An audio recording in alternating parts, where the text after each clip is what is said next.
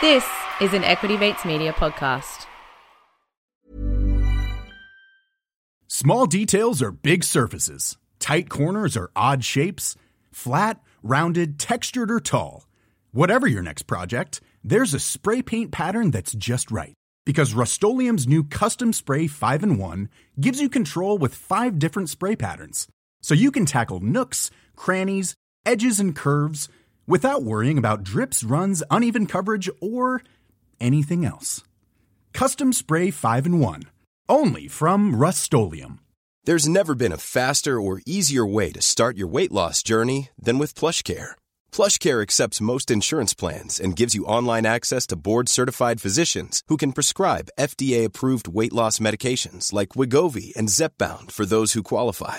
Take charge of your health and speak with a board-certified physician about a weight loss plan that's right for you. Get started today at plushcare.com slash weight loss. That's plushcare.com slash weight loss. plushcare.com slash weight loss.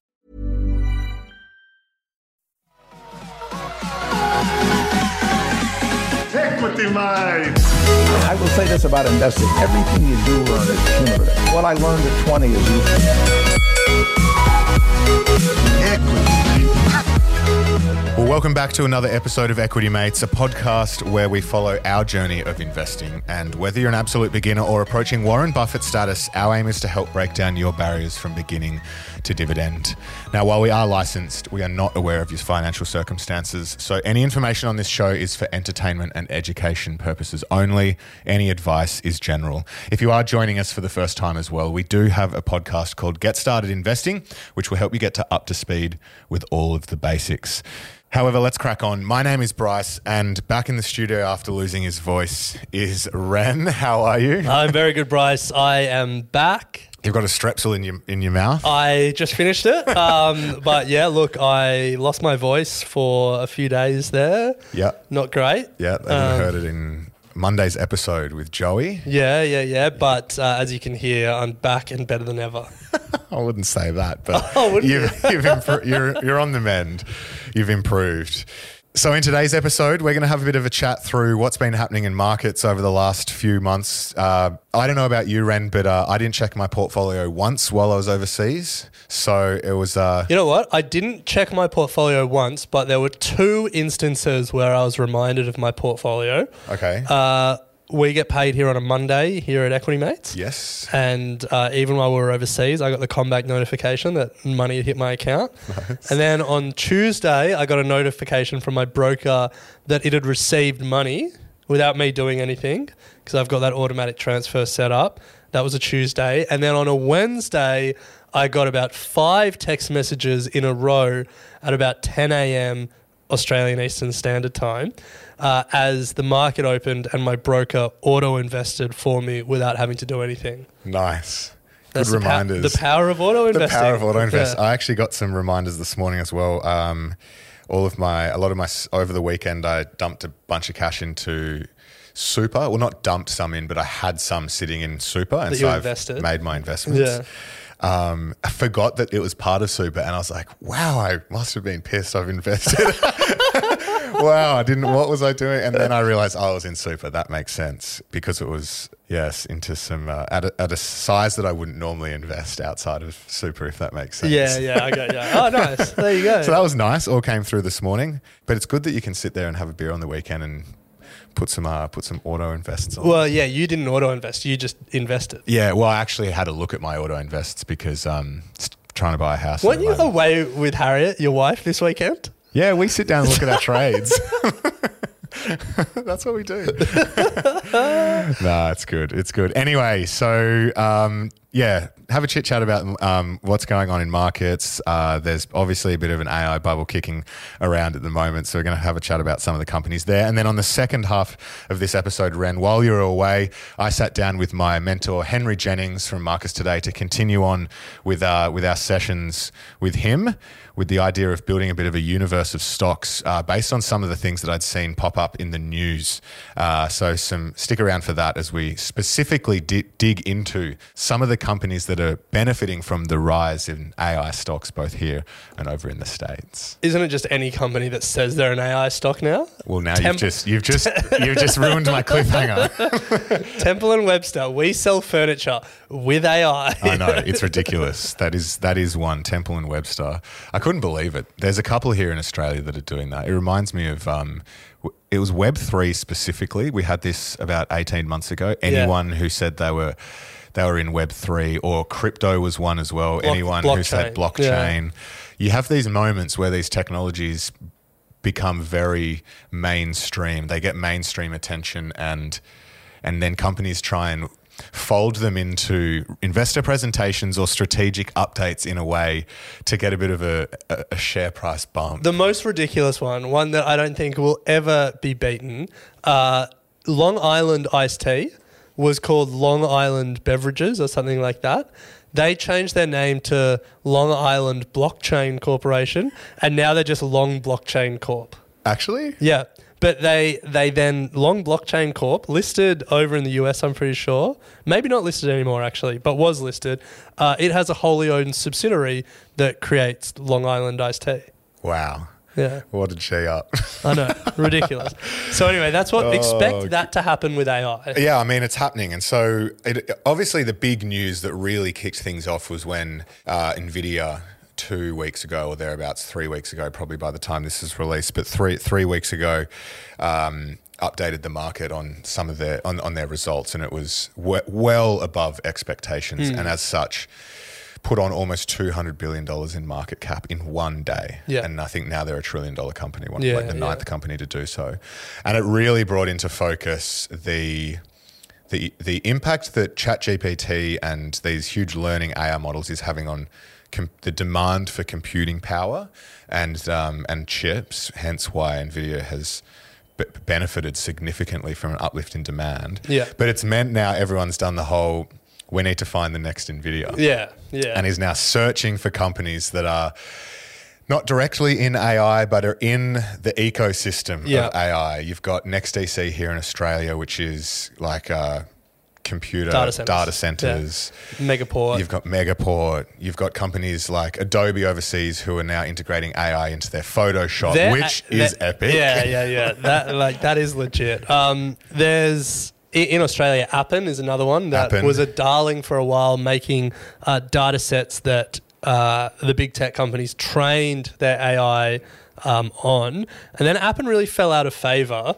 But it's Down come back. ninety percent since it's high. Yeah, wow. From forty dollars down to two. Yeah, but then that's uh, customer concentration risk. Yeah, yeah, yeah, because they're with Facebook. I think like yeah, Facebook, Amazon, and Mm, yeah, um, but they've come back in a big way. Massive. Yeah, So yeah, what we're seeing, Ren, I think, is um, yeah, a lot, a lot of stocks getting sort of caught up in this. So we mentioned Temple and Webster, who said uh, they were integrating AI, and they were up. They're up like what twenty percent since they said that. Uh, online furniture retailer. The two main things they're using AI for are uh, help center chatbots and like helping uh, respond to queries, and also to re using ChatGPT or something similar to rewrite all their product descriptions. Oh yeah, okay. It doesn't f- really feel Like like, a transformational business step, but good on you. The um, CommBank uh, have claimed to be the biggest corporate user of AI in the country, uh, and they, since I think 2016, have been using AI mainly again in their customer service center. But the funniest one, and the one that I don't quite understand yet, is the micro investing app Douugh, who s- put a uh, release out to the market in early April, claiming that they were the first micro investing app to integrate ChatGPT. Do I don't- how? Well, I, I don't know. yeah, Yeah, market news. market news. They're just trying to, yeah. It, it's it's interesting, but uh, Douugh, I don't think got quite the bump that um, Temple and Webster Temple got. and Webster got. Yeah. Arguably, they went too early. Like if they had, if they had released that announcement post Nvidia's big um, True. uh, big bump, maybe people would have been more excited. True. But look, the long and the short of it is the AI bubble is here. Mm. Do not get swept up in it. Like, yeah, everyone is going to be every startup is going to be putting AI in their pitch deck. I was actually, I was actually speaking to a VC this morning, and I was asking him, "Has it started coming yet?" And he was saying, "We haven't seen any great AI plays, but we're seeing it in pitch decks." Yeah. And I said, "Have you thought about an AI-enabled finance podcast?" um, yeah, it, it's really important that much like the crypto, um, much like the Web three and the blockchain boom before it, much like the SaaS boom, there are going to be real companies that come out of here, and then there are going to be a lot of companies that try and ride that tailwind. as Yeah, well. it's a good timed comment, Ren, because um, this is what I focus on with Henry in my session. Part of my session is how do you actually play a moment like this where there's strong sen- sentiment for a sector. Um, and he's got some interesting comments, but we'll leave it there. I just would, would say, though, that um, this is a moment. So, FANG Plus, the equal weighted Global X Global ETF. X ETF. Yeah. This is where equal weight come into play because it has Nvidia in it, and Nvidia absolutely has obviously gone gangbusters. And so the performance of Fang Plus over the last, I think year to date, it's up almost fifty percent, um, and it's also got the likes of Facebook in there, which is up almost two hundred percent since its bottom. Um, so it's just a, oh, I think actually Fang Plus seventy percent year to date. I actually don't think that logic is right though. Why not? because it's just that there's 10 stocks in there, so each of them are 10%. But like Yeah, but the impact Ma- of Nvidia is massive. Like you want you want the Microsoft. Google, and it was 800 billion before it added 200 billion. yeah, but if it wasn't as uh, like, I think like five or six companies above it would have had way more of a like yeah, a- like Google and Yeah, yeah, Apple yeah, and. Microsoft, who have all done incredibly well this year as yeah, well. ki- Yeah, killed it. yeah. I, I see what you're saying. Like, if, It, it's an argument for concentrated exposure. yeah, well, I mean, if you just owned Nvidia, But yeah, yeah, I, I know what you're saying. Like, um, it's concentrated, but also like, Yeah, sorry. I guess what I'm saying is don't think that like an equal weight S&P 500 is better Yeah, here yeah, yeah. than a market cap weighted S&P 500 because a market cap weighted S&P 500 would have more Alphabet, more Microsoft, more Nvidia than an equal weight S&P 500. All right. Well, All right, Let, let's- us uh, so let's have a look at what else has happened this year in markets because we started the year a bit pessimistic. Yeah, let's go back to the start of the year because y- you kind of forget. Yeah. it's you, you forget very quickly. But at the start of the year, we had come off a really rough 2022. Interest rates were up, inflation was up, house prices were down, stock markets were down, the tech sell-off had been brutal, and everyone was very pessimistic. It was like we can guarantee a 2023 recession. The stock market's going to fall further. Jeremy Grantham, our favorite perma bear, I was actually having a look at some uh, stock market predictions for an Instagram post, um, and he had predicted a 50% fall in the stock market in 2023. Like, sentiment was really low. So, five months in, we're at the start of June. How has that played out? Well, not as bad as everyone thought, Ren. So for Australia, the ASX 200 is up two percent year to date. We've got the uh, the US S and P 500 up nine percent. Europe stocks 600 is up five percent. Okay. Love to see I'm it. hearing a lot of ups. The TSX 60 is flat. Wh- Which one's the TSX? Canada. Canada is up six is flat.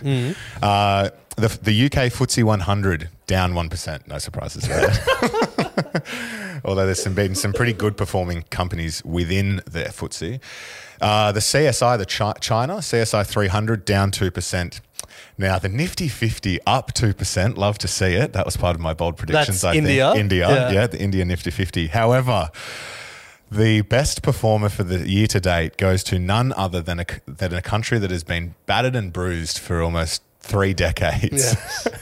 Japan, the Nikkei 225 is up 20%. Up 20%? Year to date, yeah. It was, I think it hit, if not got very, very close to a 30 year high um, not, too, not too okay. long ago. There was an article that I saw this morning that Japan's also hit its lowest birth rate ever. Jeez. So it keeps breaking records on the downside that way as well. Jeez. That's not good. So I guess where where does that leave us for the rest of the year? Ren? Well, I think the first thing is reflecting on where we entered 2023 and the headlines and the predictions at the time and how negative the sentiment was. It's such a reminder of even the best investors in the world and the best investment banks in the world suffer from a massive case of recency bias. And there's been a lot of academic studies on that that if the previous year was good, predictions are generally that the next year will be good as well. And similarly, if the previous year was bad, uh, predictions are that the next year will be bad as well. And often it's wrong because the stock market will revert to the mean a lot of times. And it's just a real reminder that we went through a really tough period, but the stock market gets through it. And we might have a tough period to close out the year. We're definitely not out of the woods. A lot of countries around the world are in recession or are going to be in recession. Inflation's still high, interest rates are rising, cost of living crunch. Like there's a lot of things to be worried about. But it's just a reminder that like these 50% catastrophic market crashes that Jeremy Grantham seems to predict every few years, they rarely happen. Yeah. I'm actually just looking at some of the bold predictions we made, and we're going to do an episode on this coming up where we review midway through the year. I'm not going to reveal them because we'll save it for that episode. But um, good to good to see, Ren, that you and I both weren't part of the negative bear. What did we say? We'll leave it for the episode. Oh no, come on, just don't be a tease. Just tell us. Uh, so, well, I'm not actually sure. I can't find yours, but I've said that I think it'll be a positive year, not amazing sideways. Australia 3% average, Australia 3% up, US 2% up. okay, Yeah. pretty pretty good. Gee, that's good. Yeah, you you know the AI bubble pops towards the end of the year. America's nine percent comes back in. You're bang on. We do have bold, uh, not only bold predictions, but stock of the year to review as well, and we'll be picking that up Yeah. in a couple of episodes. let's um given speaking of individual stocks, let's talk about some of the companies that have, I guess, shone this year. Yeah. Um, because it's not all an AI hype bubble. Let's start in Australia. so the biggest mover on the ASX, greater than a billion dollars with a billion dollar market cap, I should say, should say, Ren is Liontown Resources, up 124 percent year to date. And for people who aren't familiar with Liontown, they are battery. They're mining battery minerals. I think mainly lithium. They got two lithium projects, and despite the lithium price falling a fair bit this year, the demand is still there. And as they get these projects up and they, you know, get through, I guess, different stage gates in terms of building these mines and getting them to production. The market gets Well, they excited. may have, they must have announced something because their sh- their share price jumped 80 percent at the end towards the end of March. That was a takeover offer that they rejected at two dollars fifty. Well, that makes sense because it jumped to yeah, just just over two fifty, and it's been hanging the, hanging around ever since. Merger arbitrage. If only we'd. Yeah, except they rejected it. Yeah, yeah, yeah. Um, so that's the best performer. Yep. So that was the ASX. Now a few other notable names. Uh, Tech Darling Xero is up about fifty percent year to date, and WiseTech up fifty two percent. Add, add Appen in there, about fifty nine percent as Uh, yeah, well. Xero um, came out with some positive news around subscribers and uh, and revenue growth. In the travel sector, Flight Centre is up 47%, corporate travel management up 41%, and Webjet up 21%.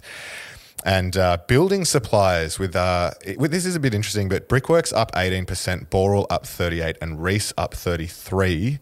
I was surprised by this. Yeah, because despite what feels like a slowdown in, well, particularly new housing, but Yeah, so the ABS had numbers for April 2023 and they reported an 8% fall in new housing starts, so the number of new projects being built. You would expect that would lower demand for some of these supplies. Mm. Obviously not. No, it's funny. Some of these are big, big Australian companies, but it just goes to show the power of the fact that the top 20, 50% or whatever of our market is resources and and banks. And I think CBA is down for the year. ANZ's pretty flat for the year. Maybe it's um So- maybe Brickworks have a new AI powered brick. Bricks integrated with ChatGPT. Well, it's just unfortunate some of these big companies uh, don't contribute if you're in the, A- you know what I mean? They don't get to shine through because Yeah, of the yeah. overweight. Anyway, and in housing, this is, um, you know, interesting as well. Domain up 29% and REA up 25%.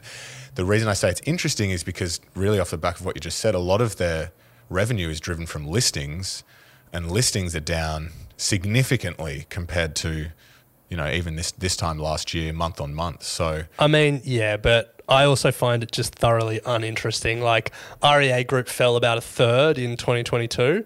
It's just recovering some of that. It's just a high quality company that is big enough that people want in. well, it's just like, you know, when the fear sort of subsided at the end of 2022, people bought back in.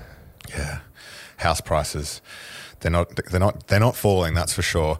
Anyway, No, well, last three months, three consecutive months of price rises, up 0.6% in hmm. March, 0.5 in April, 1.2% in May. Hmm.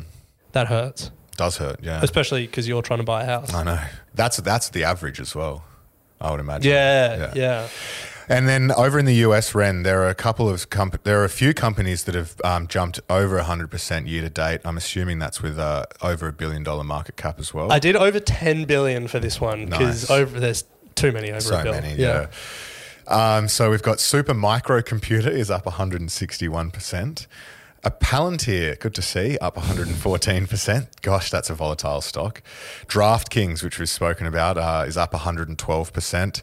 Meta, 110%. And then, unfortunately, AMD, they just miss out, up 98%. But some big names there, pumping out some incredible numbers. And the biggest mover of all uh, was Nvidia, up 172% Mm, so far. Crack so far, yeah. The AMD Nvidia one is a is a real classic example. It's something that you see over and over again in the share market, and it's something that I've become quite mindful of. It's like the second place company becomes very attractive. So in this instance, Nvidia is a leader in all these advanced uh, semiconductors and uh, chips and GPUs and stuff like that, and they have a massive um, share price rise up, and then everyone's like, uh, we'll buy AMD because they haven't had the the run up yet. But time and time again in the I guess not that long a period that we've been investing, we're reminded that like you want to own the best, mm. you don't want to own the second best. And mm. like the classic example, two companies we just spoke about, REA Group and Domain. It's you know it was the same story with Afterpay and Zip. It was like Afterpay would have these incredible run up, and then people would buy Zip thinking that it's going to follow Afterpay, and it would follow in the same direction, but never quite as well. And it's just a real reminder that there's a real power law in business. The best companies uh, keep their customers, attract new customers at a higher rate, get the best people, have the best product, and it seems that you want to own the best. Definitely. Yeah. Well, that's a good segue because uh, in my previous chats with Henry Ren, um, that, that, that's one of the. Uh, he calls it the Amway effect, but it's um, that's part of his thesis. Is if you have a you know a bunch of companies in front of you, he wants to own the best. Should I be your mentor? no, no, no, no. I feel So- like there's a lot of overlap between Henry and I today. Bryce, one last note uh, about the US market before we uh, get to your mentored session with Henry, because I'm excited to hear what you guys spoke about. It's worth noting the two speed recovery in the US at the moment. So, we said earlier that the S&P 500 is up 9% year to date, but within that there's two different stories going on. So the top 5 companies in the US, Apple, Nvidia, Alphabet, Microsoft and Amazon have outperformed the S&P 500 by 30 percentage points Cumulatively or each? cumulatively. And then so they're they're the companies driving the S&P 500. If you take those five companies and add the next two biggest, which I think is Meta and Tesla, um, and you take those seven companies out of the S&P 500. So Bank of America ran these numbers. The S&P 500 with those big seven companies up 9% year to date. Take those seven companies out, It's got to be down. it's up 2%. Oh, So it's just it's just worth noting that um, those big mega cap tech stocks are really driving the index, and underneath that, there's a few different stories playing out. Few companies not doing as well, and well, I feel like whenever you buy the S and P now, you're essentially buying the, the for performance of for the top yeah, seven. Yeah, yeah, yeah. Given that they what make up an extraordinary almost thirty percent of the S and P or something stupid like that, isn't it? Yeah. They're just a overweight. The good news is though that like as much as that is the case, there is a bit of churn. Like Nvidia has forced its way into that. Yeah, yeah. Tesla forced its way in a few years ago. Yeah. That's the beauty of the index. Like these companies keep performing, Mm. and if they don't, then you own less and less of them. Mm. And the The big guys come through. yeah, Yeah. All right, Ren. Well, uh, we're going to take a quick break, and then on the other side, we're going to jump into my conversation with Henry. We've covered a lot of ground, but uh, we're going to specifically focus on uh, some of the ways in which he's approaching the AI bubble at the moment. A bit of conversation around timing of market sentiment and a few other bits and pieces. So let's take a quick break, and we'll be right back.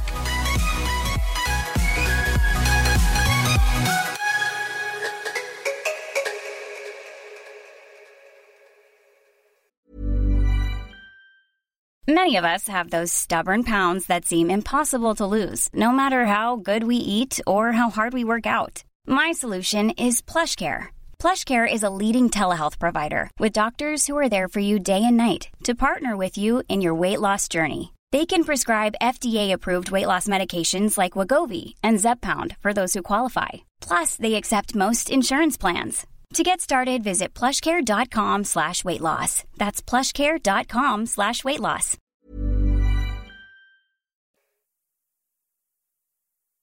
Welcome back to Equity Mates. We've just debriefed what's going on in markets around the world and some of the companies that have been performing well since the start of the year, despite some of the uh, the market predictions that came from uh, some of the biggest banks. Uh, at the start of the year, but we, uh, if you've just joined us, Ren and I are embarking on a journey this year. We've publicly aligned ourselves with a, a mentor each uh, to to track our our journey of investing with them. Aligned ourselves. Aligned. so so formal. I know. Business speak. We're pitching at the moment, so I'm in pitch mode, Ren. Uh, Henry Jennings is my mentor from Marcus Today, and, uh, and Ren has Andrew Page from strawman.com. The overall objective of this is to learn new skills and obviously to become better investors. Uh, as we do it, and to learn from our mentors and, and understand how they approach investing, and and you know particularly during a time like this where markets are a little bit more volatile. So, uh, last time, Ren Henry w- went through his investment process. So this time, my homework was to go away and use what's going on in the news. This is Henry reads every day, and he, just like many investors we speak to, Andrew Brown, everyone, uh, they use what's going on, what they read, to sort of drive the top, almost the top of the funnel, to dig further and create a universe. A bit of a top-down approach, not a let's go to the screens and put in metrics, and it's definitely not bottom up. So that was my homework three things kind of came to mind. We've discussed one of them on the show, which is the concussion stuff. The second was uh, record gold prices while we are in the States. So I wanted to get his thoughts on uh, investing in gold, particularly because um, companies haven't been performing as well as you would think they would. And then thirdly, AI, which is what we're going to focus on today. But to start with, I asked Henry, Henry just to give us a recap of what he is seeing in markets at the moment, Ren. Well, my view was always going to be that May was the sell in May and go away. Um, I think it's down around 2.5% for May. But it's not so much the fall, it's just the, well, the ASX anyway, the apathy. You know, we've had all these big issues swirling around, as you say, debt ceilings, regional banking problems, RBA. We've had uh, inflation numbers out recently as well. But the market hasn't really done a lot. Volumes have been very light. Uh, US has also been light. And, but until the whole AI phenomenon exploded a couple of weeks ago, and it's only a couple of weeks really. I mean, I know it's been around for a long time, but until that exploded, there was really nothing that was exciting the market. The US was going sideways, our market was going sideways, and we got the banking results out the way, we got the budget out the way, and then we were tied up with inflation and interest rate, which is such an old story. We've been talking about that for donkey's years now, it seems. And then we had the AI phenomenon that's come along, and that has just captured everyone's imagination. So everyone's looking around uh, for the next NVIDIA or the next winner out of this whole um, revolution, I guess, that's going on at the moment. And it, it's been fascinating to watch it. We obviously we don't have the depth of companies in the ASX that the US has, so it, it's a lot harder. But I guess what the companies that we do have, people have gone quite hard in some of those companies in, in recent days. So it's been interesting. I guess you know as we head into June, uh, the tax loss issue comes into uh, into play. And last June, the market was pretty horrible. So, Ren, he spoke, speaks about the tax loss, loss issue. I've got uh, a strategy that I'm going to play for you now, and I'd love to hear your thoughts on this as a strategy. Keep in mind, we're here to learn new techniques and ways of investing. So, have a listen to this and let me know what you think. You know, when we come in towards the end of the financial year, if, if you've had a dog and you've had something that's really doggy Yeah. um, and that needs to be put down, June, people usually go through their portfolios and go, okay, well, this has been terrible. You know, I've had good profits on these, so let's crystallize some losses in the ones that have been really terrible. So they tend to, to just sell them sometimes indiscriminately. Do you do that? Uh, I have done it in the past, yeah, yeah, without question.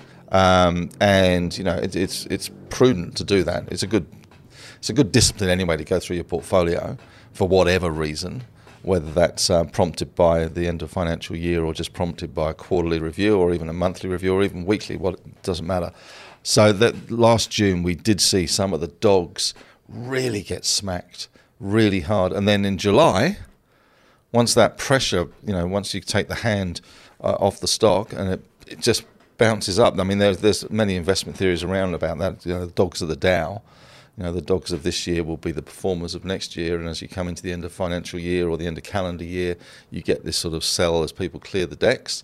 Um, it is a retail thing. It does tend to happen more in, say, the smaller caps, mid to small caps, where you've got retail guys and not much in the way of um, institutional.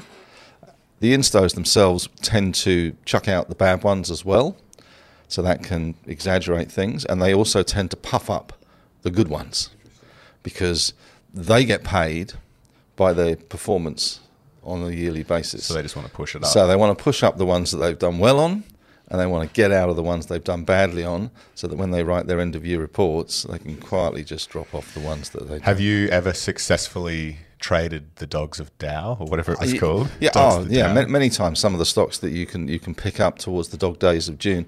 Usually, it sort of peaks around mid June. How do you identify? Is it just like search on worst performing last 12 months? Yeah. It is. Yeah, just just you know, just go through uh, either your own portfolio, obviously, but to go through uh, you know the ASX 300 or whatever universe you want to pick, and pick the ones that have just been absolute shockers, and keep an eye on them because there may be that they get pushed down and down and down and down, and then it's like a spring.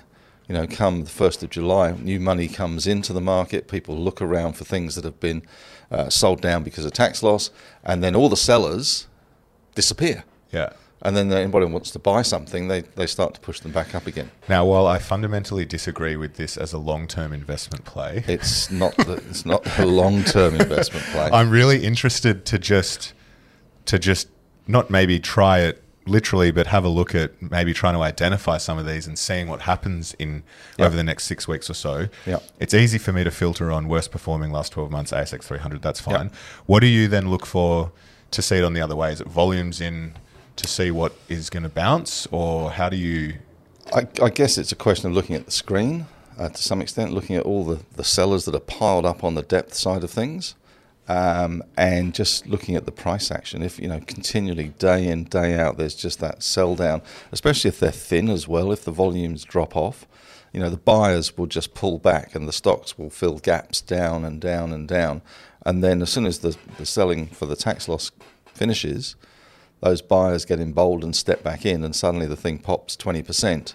Now, it is not a long term strategy, but, but volatility generally can be your friend as long as you are prepared for it and you're not over leveraged or you're playing, you know, derivatives or something Yeah, like that, CFDs or something, something that's going to carry you out without stop losses.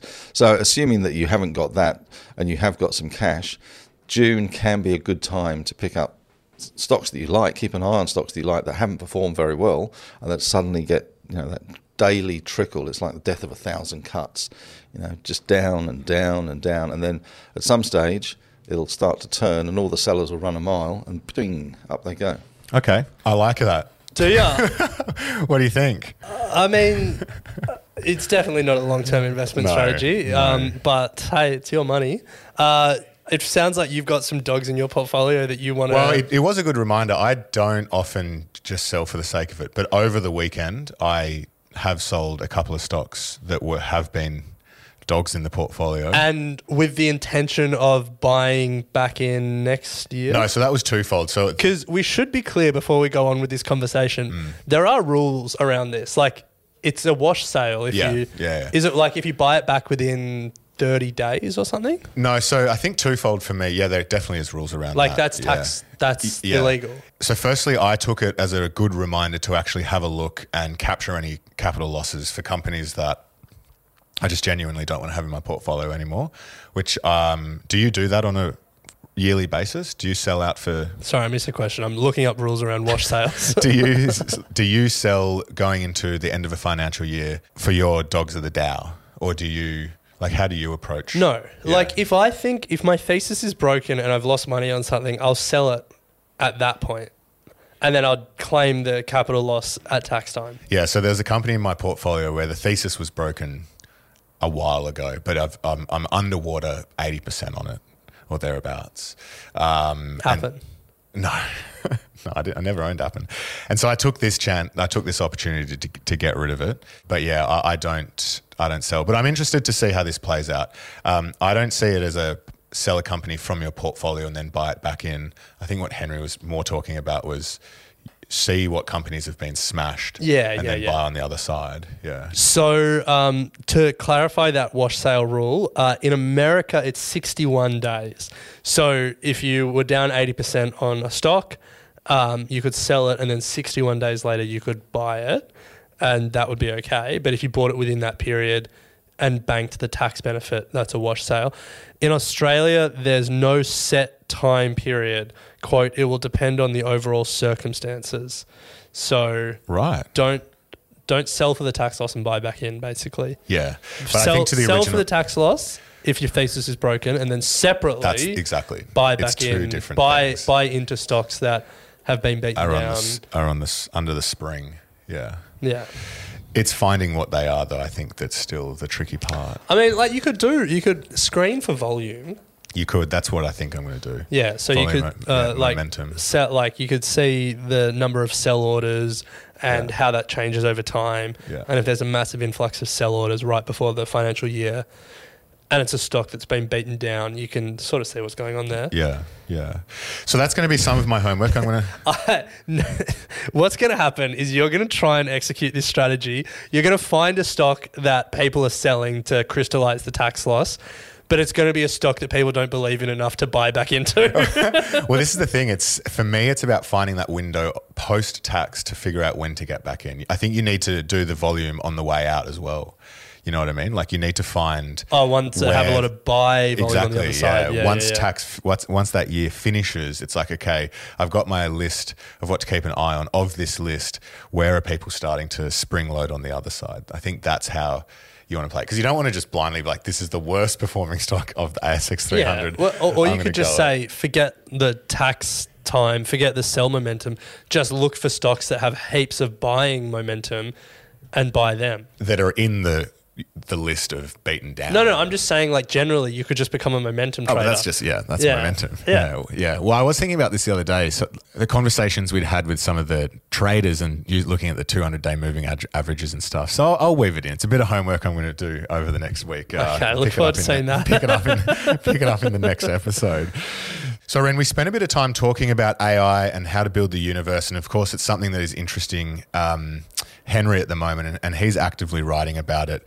But I I asked him how do you go and where where to from here? Like he, he was one that got on the lithium boom quite early as well and, and rode the sentiment. And so this is a discussion where he's talking about sentiment and an approach that you can take when uh, when markets are performing like they are in bubbles such as AI. At the moment, this is all about sentiment. You know, we, we, you see this with, with lithium. We saw it last year with, with lithium, in you know, running into uh, the end of the year. It was all about sentiment. You only had to say you were a lithium company, or you found some lithium, or you, you know, you even thought about finding some lithium, and you were off to the races. Then the market gets more discerning. At the moment, we're in the chuck the money at the wall and it'll stick kind of phase. Um, early days, uh, that people will get more discerning as that unravels or unfolds. So for something like BrainChip, which is market cap of 800 million bucks and revenue less than the coffee shop across the road, um, it's it's kind of a stretch. Same with Weebit Nano, but the market cap there is half of uh, of BrainChip. Then you've got um, you know the there's other stocks in the sector, Appen, which is one that I've been talking about uh, recently, um, has been an absolute dog of a stock. Yeah, for context, it was what forty bucks during COVID. 40 bucks during COVID, $5 billion market cap founded by a husband and wife team back in 1996. And what does it do? Good question. Glad you asked. Have no idea. Um, no, well, it, orig- it originally basically, uh, when you look at things like Siri and Alexa and all those sorts of things, and you're talking to um, devices, it, it promoted itself that it had a million people that basically check data and humanized data Cleans data or something. cleans data, humanizes it. Um, they've they've uh, their biggest customer really, although they never said it, um, which proved to be part of their undoing from forty bucks to um, to two bucks was their low recently, um, was Facebook, Meta. And they did a lot of work for Facebook on the advertising side of things, um, and that was their biggest customer. Uh, and clearly, when Mr. Zuckerberg pivoted towards the metaverse as opposed to uh, and ads slowed down, etc., uh, they suffered, and that's why they've you know really struggled. They're now talking about pivoting, and they're they're, they're specialising, I guess, in large data sets, in, in selling that data sets, those cleaned up data sets, those those things that work um, with um, potentially with AI to companies. Whether it works or not, we'll have to wait and see. But they've got a new CEO. They've got a, um, a currently they've got a one for six entitlement issue at a dollar eighty-five. So they're raising sixty million bucks.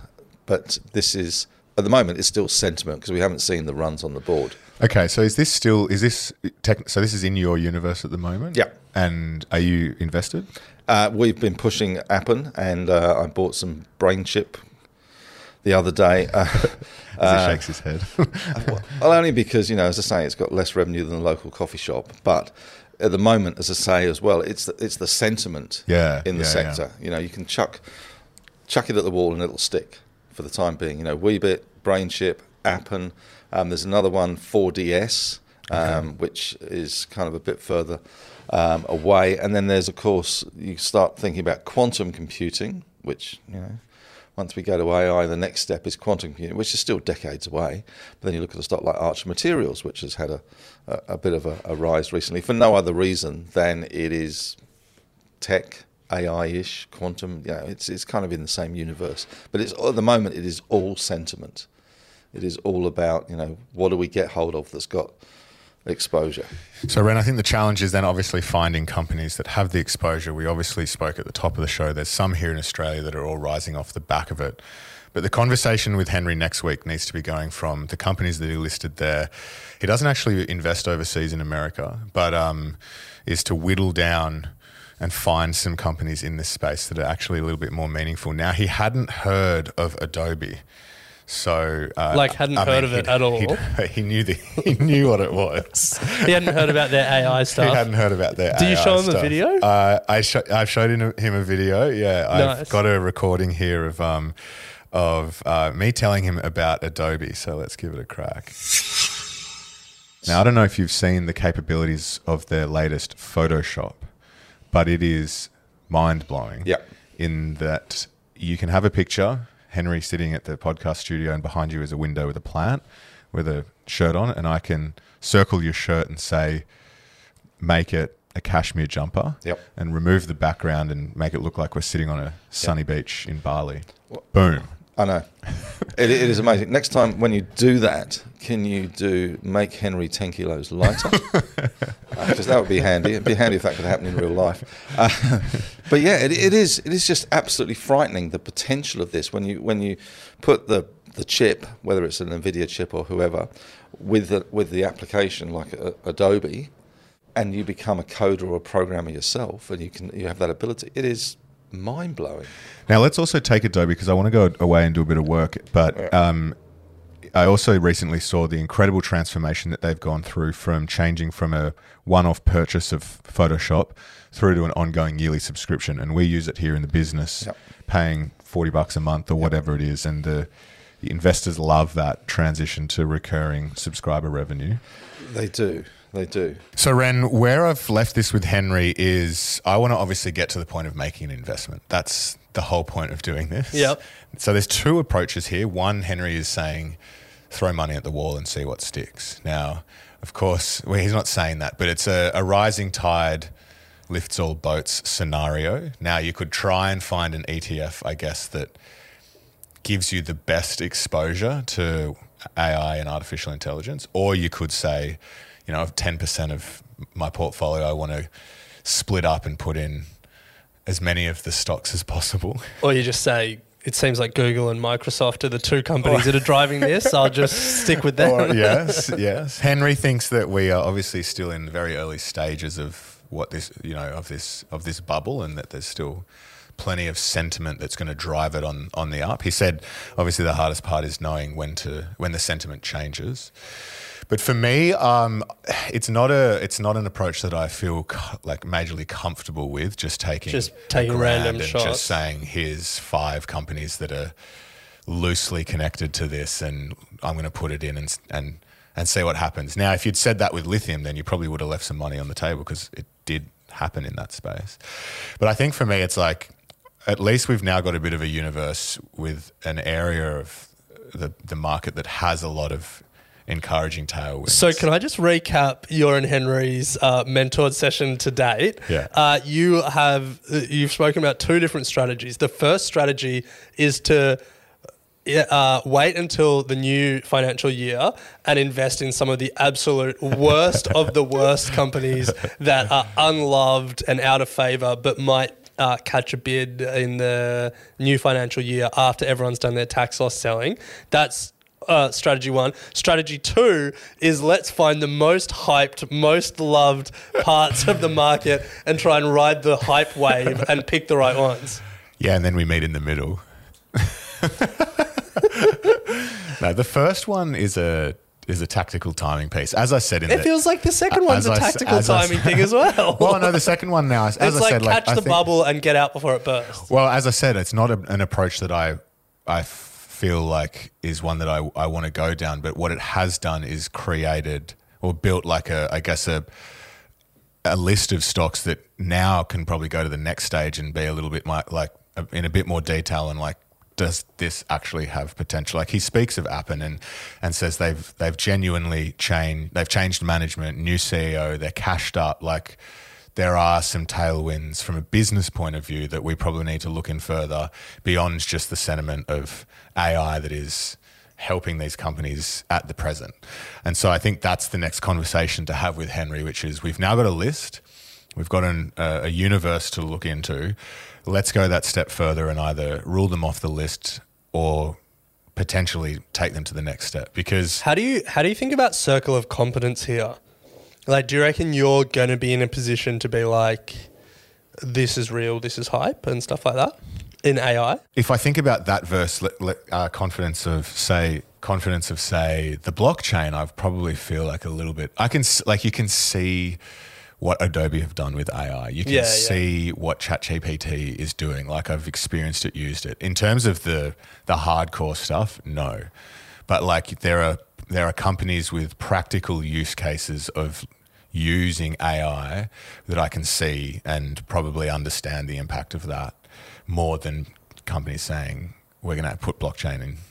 Do you know what I mean? So I, f- I Yeah, feel I feel like um, I feel like it's not something that's too foreign. Yeah, I think the thing for me is like the Adobe stuff is epic, but like right now, as we record and what we've seen from Adobe, the AI stuff isn't transformational from a business analysis point of view. Like you're still analyzing it as a software as a service company. You know, you were talking about their transition to monthly subscriptions rather than one off software payments. You're still uh, analyzing it as a design tool relative to its key competitors, you know, Canva, maybe like a, I don't know, like a Figma or something like that. Like, you're not, it's a cool feature, but it's not a new business. No, no. And I, I, I'm struggling to think of a business where outside of Nvidia and AMD and like the chip makers and those picks and shovels plays, I'm struggling to think of where a company's integrated AI and it's like a new business. Like to go right back to where we started, like Temple and Webster used ChatGPT to rewrite all of its product descriptions. Cool feature, not a new business. Uh, Douugh integrating it into their micro investing platform, not a new business. Cool feature, maybe. Um, so for me, it's still like you ride the hype, but the analysis doesn't really change. Yeah. Yet. Yeah. Yet. That might change at some point. Yeah, a lot of it's just AI powered functionality. It's like how yeah, how do we just do what we're already doing with AI? Hmm. What I'm really excited to see, and I think what will really be the crescendo of this hype bubble is when we start seeing new things. New businesses. Yeah. Yeah. Like Adobe, here's our new AI product suite that didn't exist anymore. And we think we're going to be able to get 10 million subscribers paying $100 a month for it. Yeah. And then, you know, it's another billion dollar business unit. Yeah. Yeah. So we pl- we covered a lot of ground, Ren. I'm going to leave it there because I've got some homework. I'm going to pull my list of June stocks and come next episode. Uh, this is going to be Oh, with some dogs? With some dogs. Yep. Dogs of the Dow. Who let the dogs out? yeah, going to come with some dogs. Can we stop calling them dogs of the Dow? They're Australian. You're going to be looking at Australian look at stocks, right? Yeah, you could yeah. you could do dogs I of the could Dow and find some Americans ASX, as well. yeah. yeah. And I'm going to have a bit more of a look at Adobe, but the main thing will be to, given the timeliness of this, uh, the tax loss stuff, that's going to be my short term focus and see just if it plays out. You've got a month. I've got a month, yeah. So I'll, I'll keep I'll keep that I'll keep you posted on that front. We also did go into some conversation around lithium, uh, capital preservation, and Henry's thoughts on housing and also gold producers. So plenty of stuff that I'm Can we, to let's bring punch out a housing clip quickly. I'll no no it's it's quite there's a lot there so I'll, I'll, Okay, okay. I'll bring it um, next week um, because it's it's not so timely and uh, there's some good stuff in there so I'll, I'll pick it up next week but enjoying this looking forward to uh, your next conversation with Andrew Mate, given how long uh, it's going to take to get through this episode, no, it's good. It's um, it's uh, yeah, I'm enjoying this mentor. we need a as well. way to be able to provide the Equity Mates community with just the raw un, unfiltered conversation Pre- premium feed. Potentially, because of what I've just played, it's like six minutes out of an hour and a half. So, If you um, guys want to listen to the full conversations with Andrew and Henry, let us know. true, hit and us up. i- at, if there's enough interest, we'll figure it out. yeah, hit us up, Equity Mates. Uh, contact at equitymates.com or hit us on our socials. But we'll leave it there. We're, we're back. Um, we're back next week. More mentored, more market updates, plenty to, to discuss. If you could uh, leave a, a review, rate and review on your iPhone, iTunes, I should say, that would be really appreciated. I don't think it's called iTunes anymore. It's Apple Podcasts. Uh, is it? iTunes? Yeah, true. Apple Music. Anyway, whatever Or, platform. or Spotify. Spotify now let you do reviews. Or just Yeah. tell a friend about us. Uh, Word of mouth is the best way for any podcast to grow. And um, much like our portfolios, we're always looking to grow. yes, love it. All right, Ren. Well, we'll pick it up next week. Sounds good. You have been listening to an Equity Mates Media production. In the spirit of reconciliation, Equity Mates Media acknowledges the traditional custodians of country throughout Australia and their connections to land, sea, and community. We pay our respects to their elders, past and present, and extend that respect to all Aboriginal and Torres Strait Islander peoples today. This podcast is intended for education and entertainment purposes. Any advice is general advice only and has not taken into account your personal financial circumstances, needs, or objectives. Before acting on general advice, you should consider if it is relevant to your needs and read the relevant product disclosure statement. And if you're unsure, please speak to a financial professional. The hosts of this podcast and their guests may have positions in the companies mentioned. Equity Mates Media operates under an Australian Financial Services Licence 540697.